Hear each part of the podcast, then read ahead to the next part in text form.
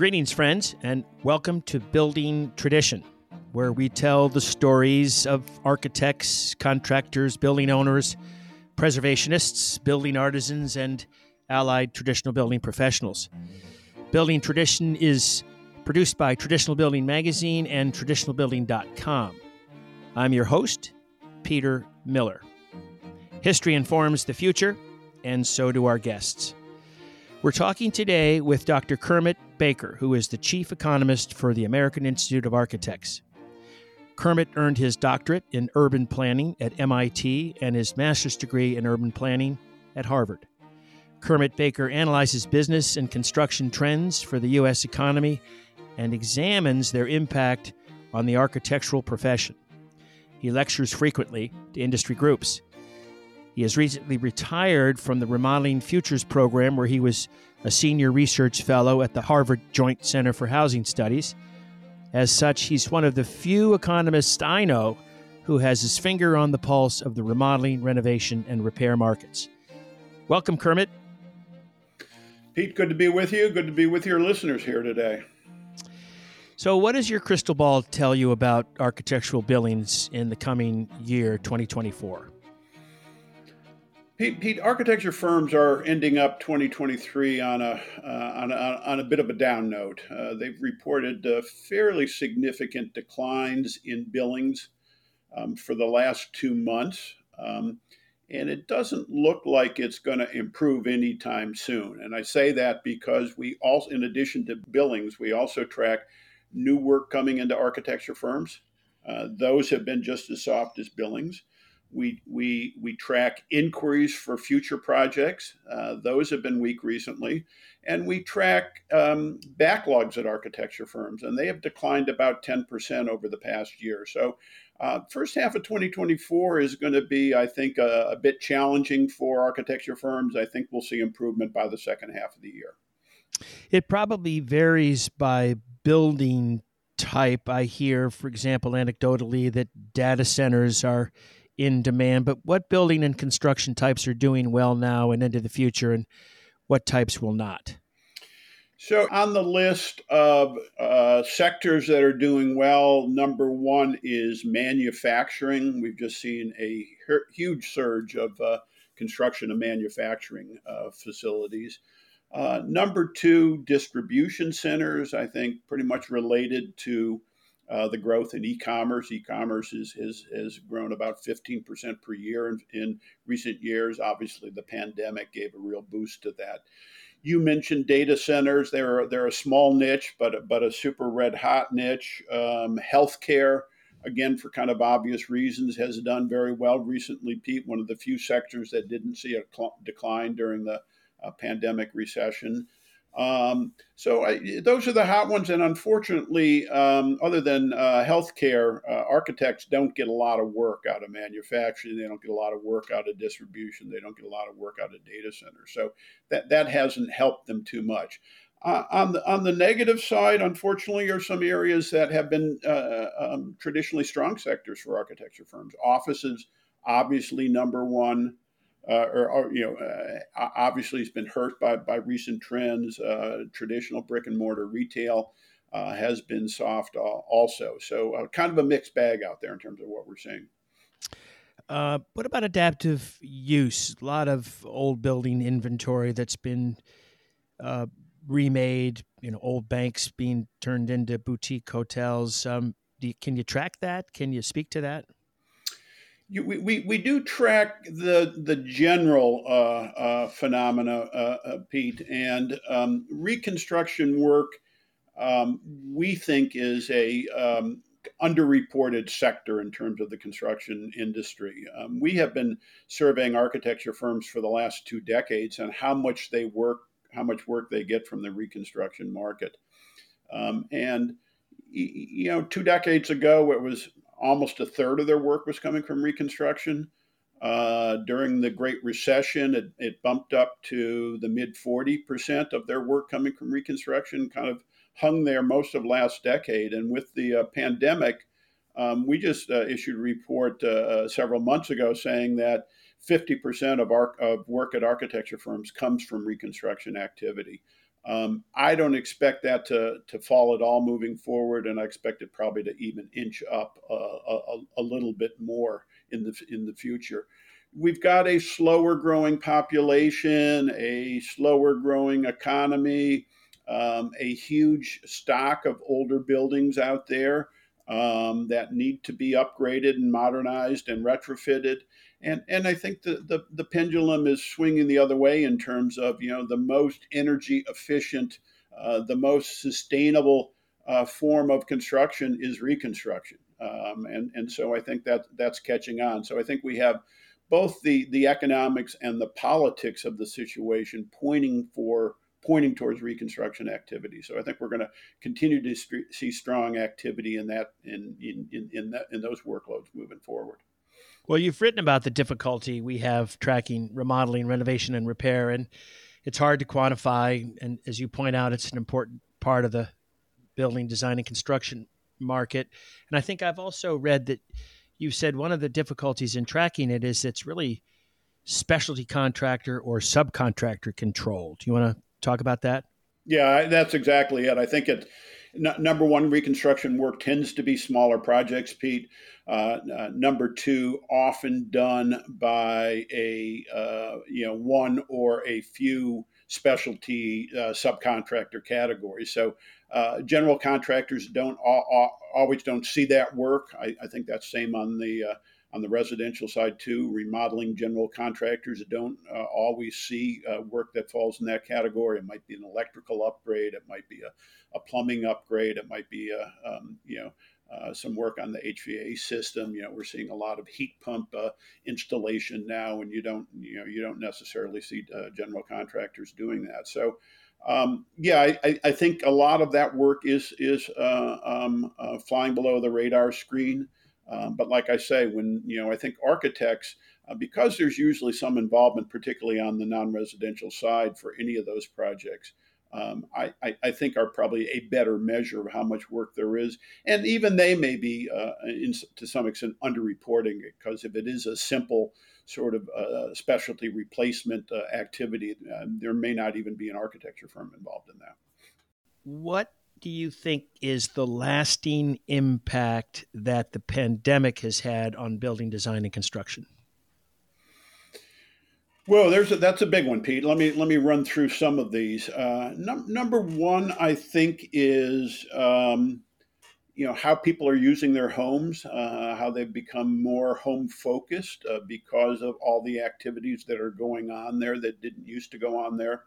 Uh, uh, remote work is, is, is obviously uh, near the top of the list um, in, in, in terms of you know how households are using their home. And so we're need, you know when we talk to architects, uh, they tell us, for example, a home office is you know kind of an essential part of any design package now, and increasingly it's you know a couple home offices, um, you know, or a Zoom room or so, or something that that relates to uh, remote work kind of related to that is with all the remote work we still have out there, uh, about 30% of paid workdays are worked remotely, worked remotely according to uh, government data.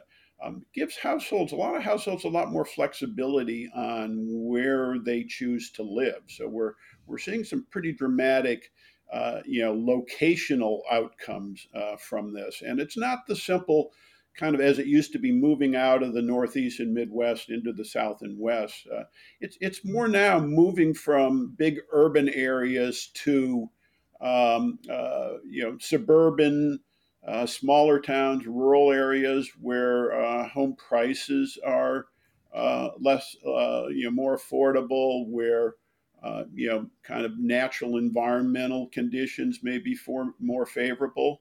Um, and, and, and, and so it's really, you know, we're, we're, we're seeing a switch in terms of construction activity um, um, re- related to that. Um, and, and that I think is going to continue for a while now. I think we're, you know, I think remote work is, is, is, is with us at least as a certain part of our life for, for, for the foreseeable future. And I think that's going to continue to see these locational flows um, um, that that we have seen uh, over the last couple of years. Kermit, I noted with interest at when I went to the National Trust for Historic Preservation conference here in Washington a couple of weeks ago that one of their featured speakers was the woman who is the Instagram influencer Cheap Old House. And something I've been writing about for a long time was then validated by her, which is that these cheap old houses are what millennials can afford. And of course, that drives remodeling because they buy the fixer upper in, you know, central New York, which is a cheap place to live, and then spend on fixing up those old houses. Yeah, and I'm guessing customize it to what their needs are too, uh, right. Pete. So uh, you know, right. a, a, different different set of projects than they might have undertaken five or ten yeah. years ago.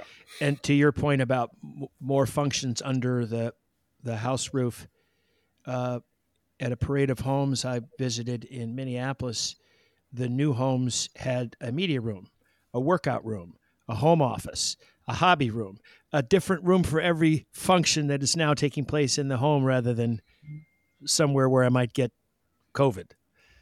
Yeah, yeah, well, exactly. Let me let me elaborate on that a little bit too, Pete. I, I I think you're exactly right that you know we were for many decades moving to kind of an you know uh, more of an open space format within a home. You know, kind of make the home look bigger, make make it flow into each other. And now in, in our post-COVID world, our remote work world, we don't want that open outlook. We want some, some private space. We want some space where we can, you know, have our Zoom calls without being distracted and things like that. So it's it, it's really kind of reversing several decades of, of design trends at, at homes.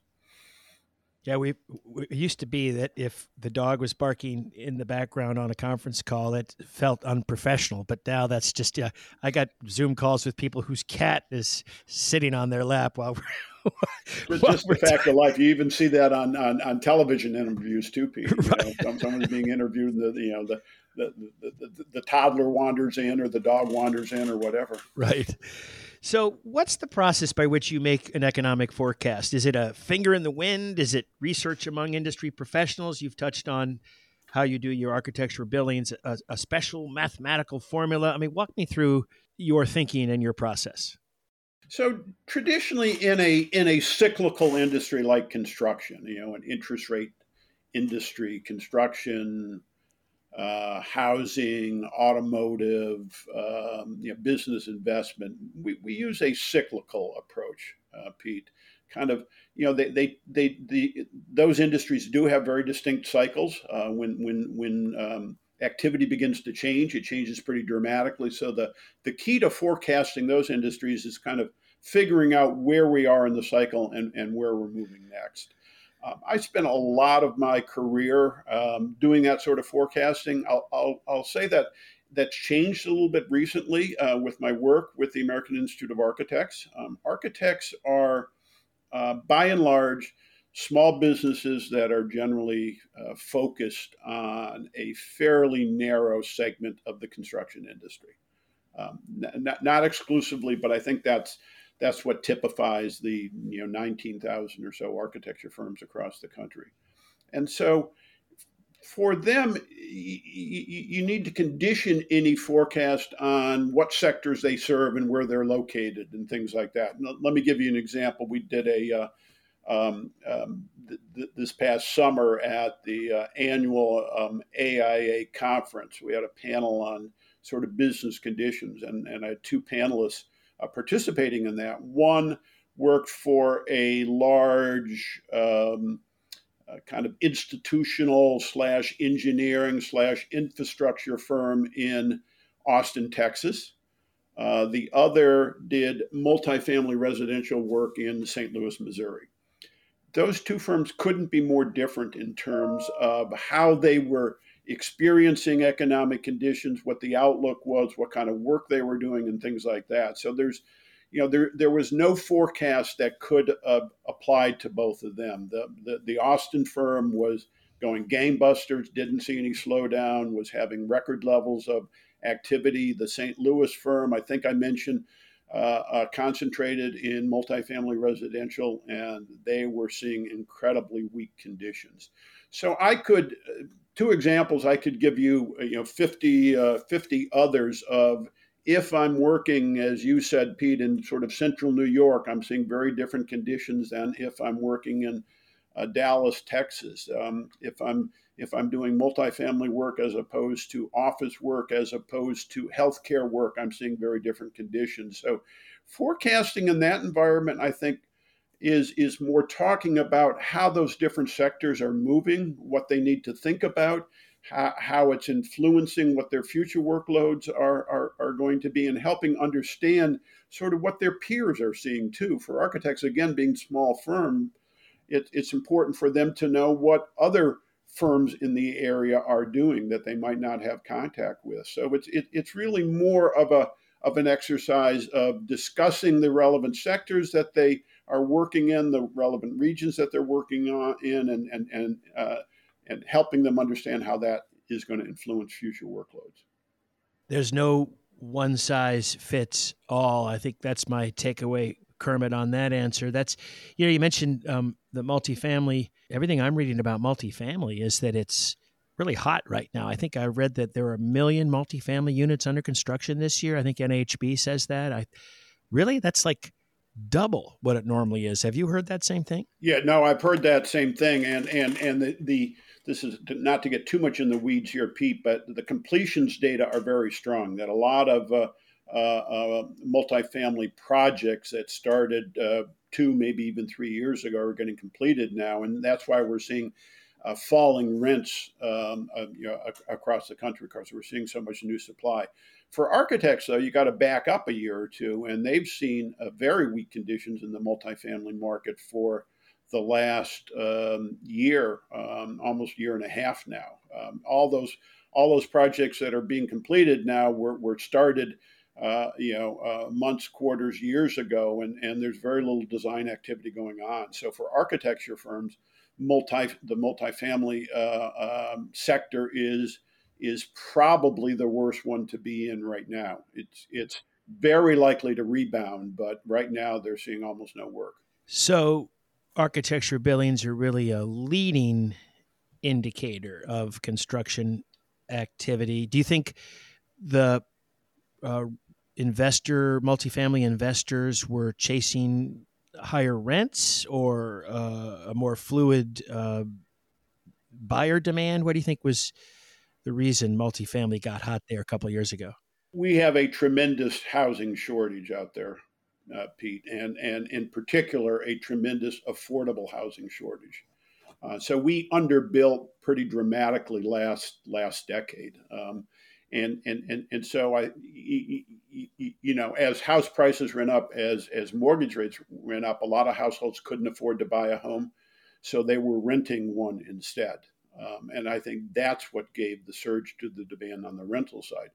Turns out that um, you, you, know rents went up commis- uh, commensurately, and so it wasn't an, an option of gee, I can't afford to buy so I'll rent. It was I can't even afford to rent, so I will live at home or I will double up, um, you, know, with with with another household or another individual or something like that. So that that's I think what what stalled that market. It's it's obviously going to come back because we still are dramatically undersupplied. Uh, with, with, with, housing, but um, for the time being, at least, um, you know, this market's fairly weak.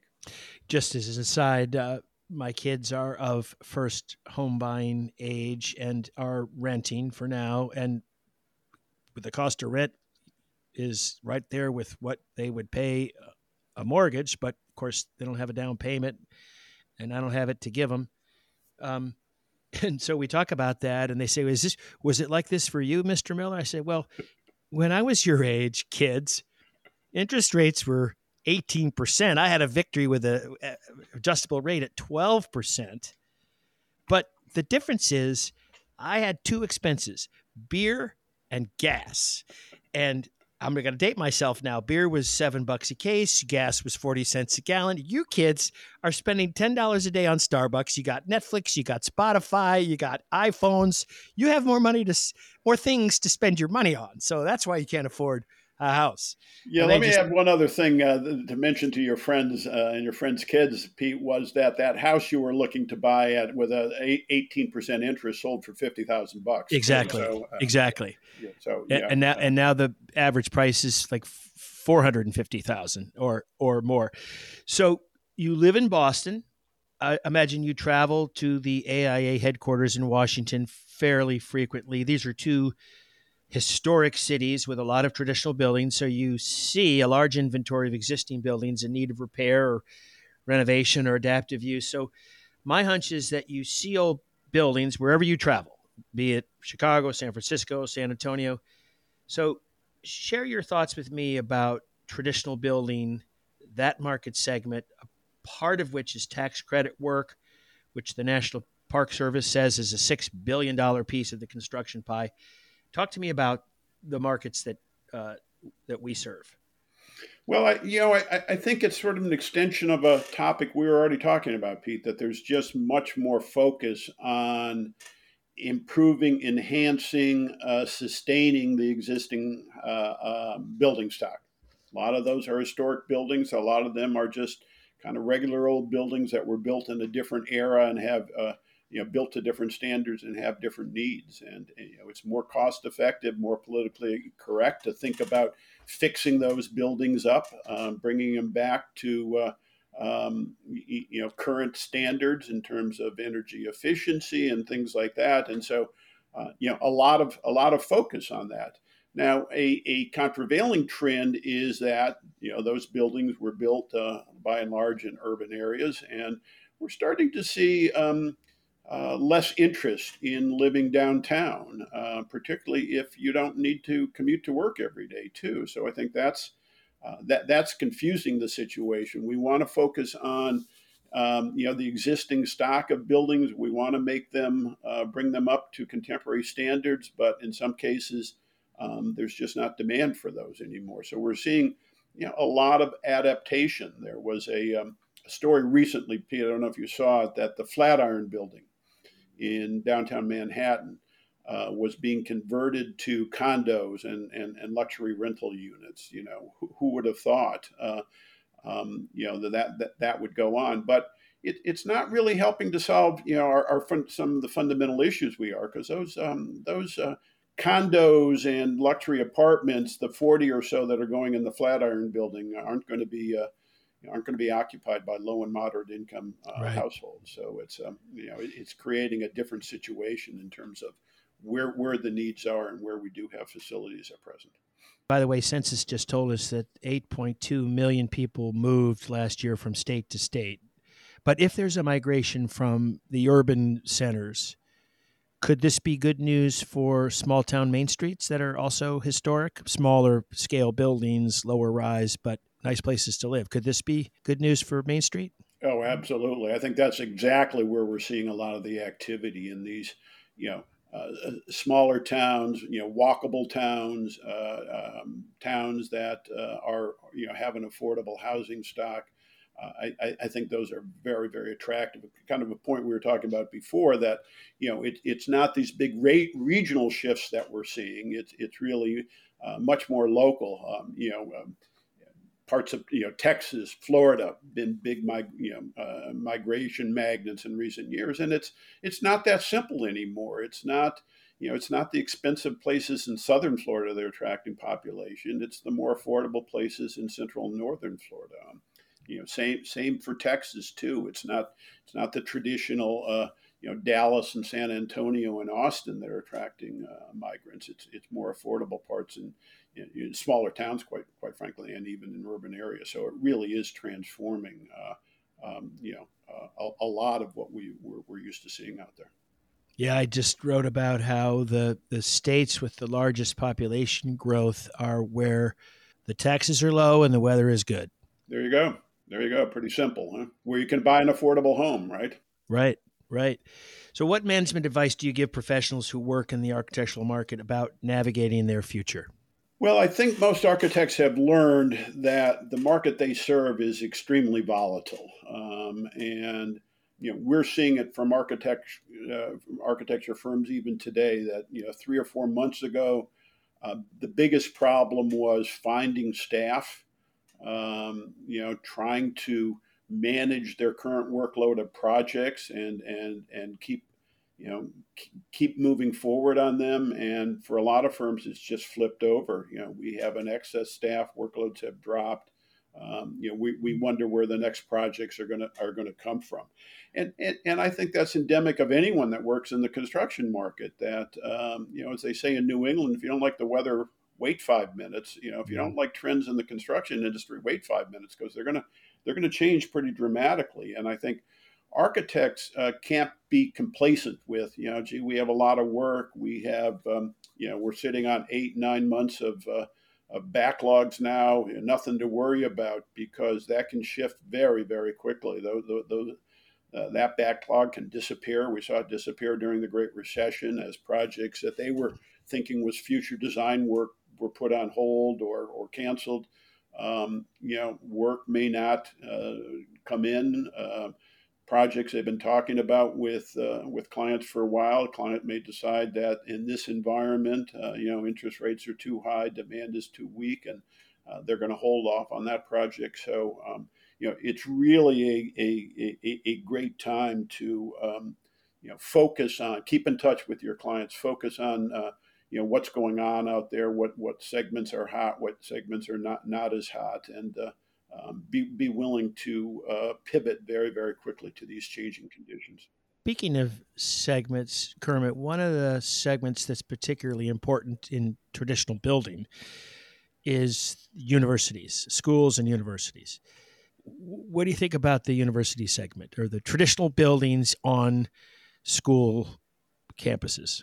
education is, um, you know, I think you're right one of the you know one of the most stable sectors there. That a lot of architecture firms that work, and particularly on higher ed, you know, um, just see uh, um, easy coasting kind of kind of all the time.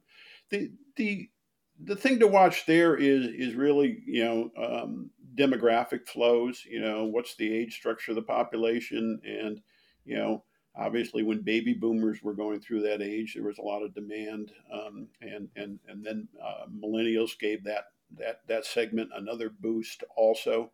Um, you know, kind of a, a bit of a uh, population uh, slowdown now. So um, you know, I think it'd be worthwhile to watch and see you know exactly how many how much growth uh, these colleges and universities are going to be seeing in the in, in the coming years. I, I, I, agree with you. It's a terribly com- competitive market. Um, um, you know, when when you and I went to went, went, went to college, Peter, where you know we lived in small, small dorms with uh, uh, very few facilities, and and and now they uh, they look like uh, luxury housing. Four with, seasons resorts, yeah, exactly. Yeah, the sports the sports complexes are amazing. So.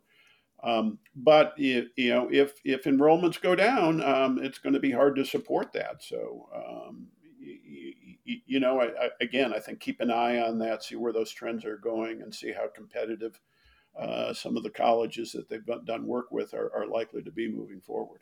Do you think um, an international student body might help? I was recently in your town, Boston. I walked across the MIT campus, and then I was at the Harvard campus, and what I noticed was how international it feels. Like just kids, kids all shapes and sizes from all over the world. And I'm just wondering if that's going to be the the the saving grace for universities who see maybe domestic enrollment going down, but international enrollment an opportunity. Yeah, no, I think you're making a great point there, Pete. That, that the U.S. has has long been viewed as uh, having just uh, uh, really exceptional education institutions. So, uh, as long as their home countries uh, continue not to invest in, in, in, those facilities the way the U- U.S. has, I think uh, that will be a, a strong uh, provide a, a, strong pool of future, uh, future students. Well, that is all the questions I had. Do you want to have the last word? When's your next gig? When's your next speech? Well, I'm, I'm going to be down in, in, in, in Florida the first of the year, uh, talking uh, talking at a uh, an association meeting. So, um, you know, a lot of concern out there over where, where's construction headed in 2024 and you know what's the market look like and how do i sort it out? And and i will throw in one other quick quick topic here because um, and and i'm not going to dwell on it because i don't have the answer to it but i think um, you know we're starting to see in design construction a lot more emphasis on technology technology and, and investment pete uh, you know particularly as the um, kind of labor force for both of those sectors uh, becomes a little uncertain and, and, and, and is a bit challenged. And you know, what can we do to make the workforce uh, a bit more um, uh, productive? What what can we do to kind of offset some of the, these you know uh, peaks and valleys that we see? And and a really hard topic is what does what does AI mean for architecture? What does AI mean for construction? And um, that that that's something we could spend three days on. I guess I'm guessing Pete and still not come up with a very uh, satisfying answer. Well, I know what you mean. I play around with Chat GPT, and what I get back sounds like a high school essay. You know, a lot of words, but it doesn't say much. There you go. There you go. Kermit, it's always good to see you. Your answers are on point, insightful, and interesting. I'm sure our listeners will agree. Thanks for the time today. Pete, good to be with you. You bet. I'm Pete Miller, and you're listening to Building Tradition, brought to you by Traditional Building Magazine. Our Building Tradition podcast is produced by Ann White with technical assistance from Nate Gruka. Subscribe on Apple Podcast or wherever you get your podcast.